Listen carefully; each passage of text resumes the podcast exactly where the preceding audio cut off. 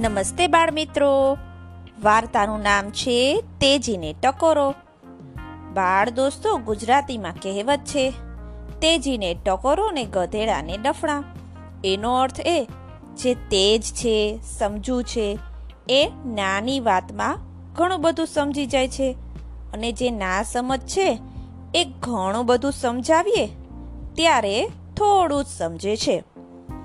આ બધી નાની નાની વાર્તા આપણને ઘણું બધું સમજાવી જાય છે. તો ચાલો ને સાંભળીએ.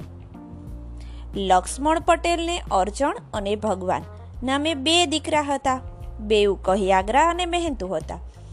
એક દિવસ એમણે દીકરાઓને પાસે બોલાવી દરેકના હાથમાં દસ દસ રૂપિયા આપતા કહ્યું, જાઓ, દસ રૂપિયામાં ઘર ભરાય એવી ચીજ લઈ આવો, તો ચતુર જાણું.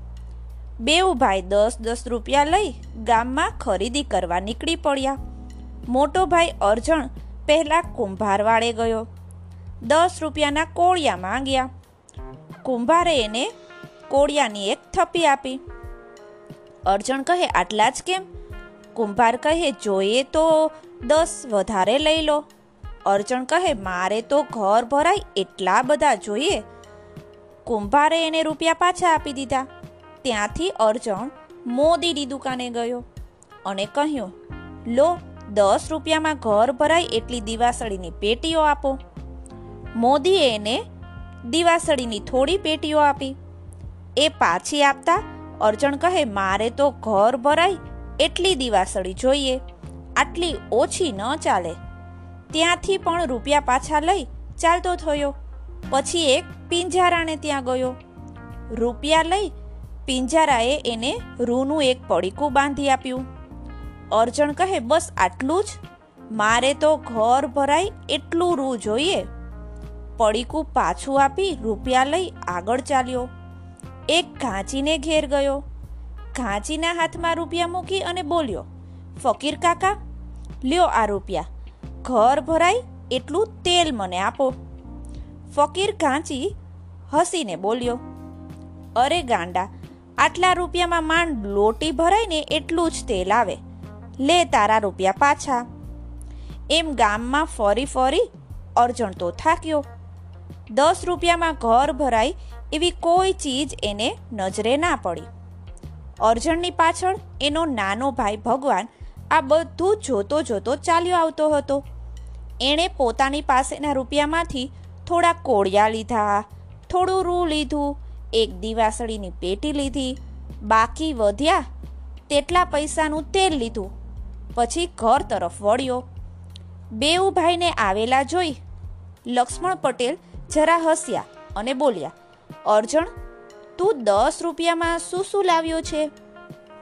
અર્જણ કહે, પિતાજી, હું કંઈ કાચો નથી. દસ રૂપિયામાં ઘર ભરાય એવી કોઈ ચીજ આપણા ગામમાં મળતી જ નથી. લો આપના પૈસા. એમ કહી પિતાજીને હાથમાં પૈસા મૂક્યા. હવે લક્ષ્મણ પટેલે નાના દીકરા ભગવાન તરફ નજર કરી. તો એ રૂની દિવેટો તૈયાર કરી રહ્યો હતો. પછી એને કોળિયામાં તેલ પૂર્યું. અંદર વાટ મૂકી કોળિયા ઘરના ખંડે ખંડે મૂકી દીધા.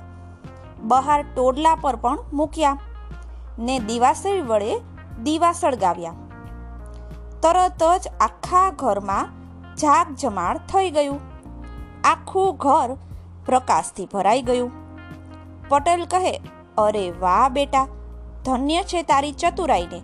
તે દીવા કરી અને ઘરને અજવાળ્યું છે.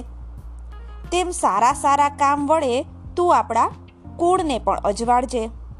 અને અર્જણ તરફ ફરી અને બોલ્યો, બેટા, તારો નાનો ભાઈ વધારે ચતુર છે. નાનો ગણી એને પૂછાય નહીં, એવું ના રાખતો. બેઉ ભાઈ હળી મળીને રહેજો અને દીવા બની આપણા કુળને ઉજાડજો. તરત જ અર્જણ નાના ભાઈ ભગવાનને ભેટી પડ્યો. પછી બેઉ ભાઈ પિતાજીને પગે લાગ્યા અને પિતાજીએ એને આશીર્વાદ આપ્યા. બાળ દોસ્તો, આવી જ એક બીજી નાની વાર્તા પણ છે. જેમાં એક ગુરુ શિષ્યની પરીક્ષા લે છે. ત્યારે બધા શિષ્યોને પાંચ પાંચ રૂપિયા આપી અને કહે છે કે, આખું ઘર ભરાય, એવું કંઈક ખરીદીને આવો. ત્યારે એક શિષ્ય કચરો ખરીદી અને ઘર ભરી દીધું. અને બીજા શિષ્યએ અગરબત્તી ખરીદી, એના ધુમાડાથી અને સુગંધથી આખું ઘર ભરી દીધું. બાળકો, દીકરાને કુળ દીપક એટલે કહેવાય જેમ દીપક પોતે બળી અને બધે પ્રકાશ ફેલાવે, એવી જ રીતે દીકરા પણ પોતે ખૂબ મહેનત કરી પોતાના કુળને ઉજાડે છે. પોતાની મહેનતનો પ્રકાશ, પોતાના સાતત્યનો પ્રકાશ, પોતાના તપનો પ્રકાશ, પોતાની બુદ્ધિ અને મતિનો પ્રકાશ. આટલા બધા પ્રકાશ હોય એટલે તો કુળ દીપક કહેવાય જ ને. તો બાળકો, બધા કુળ દીપક બની રહો એવી કામના. ફરી મળીએ.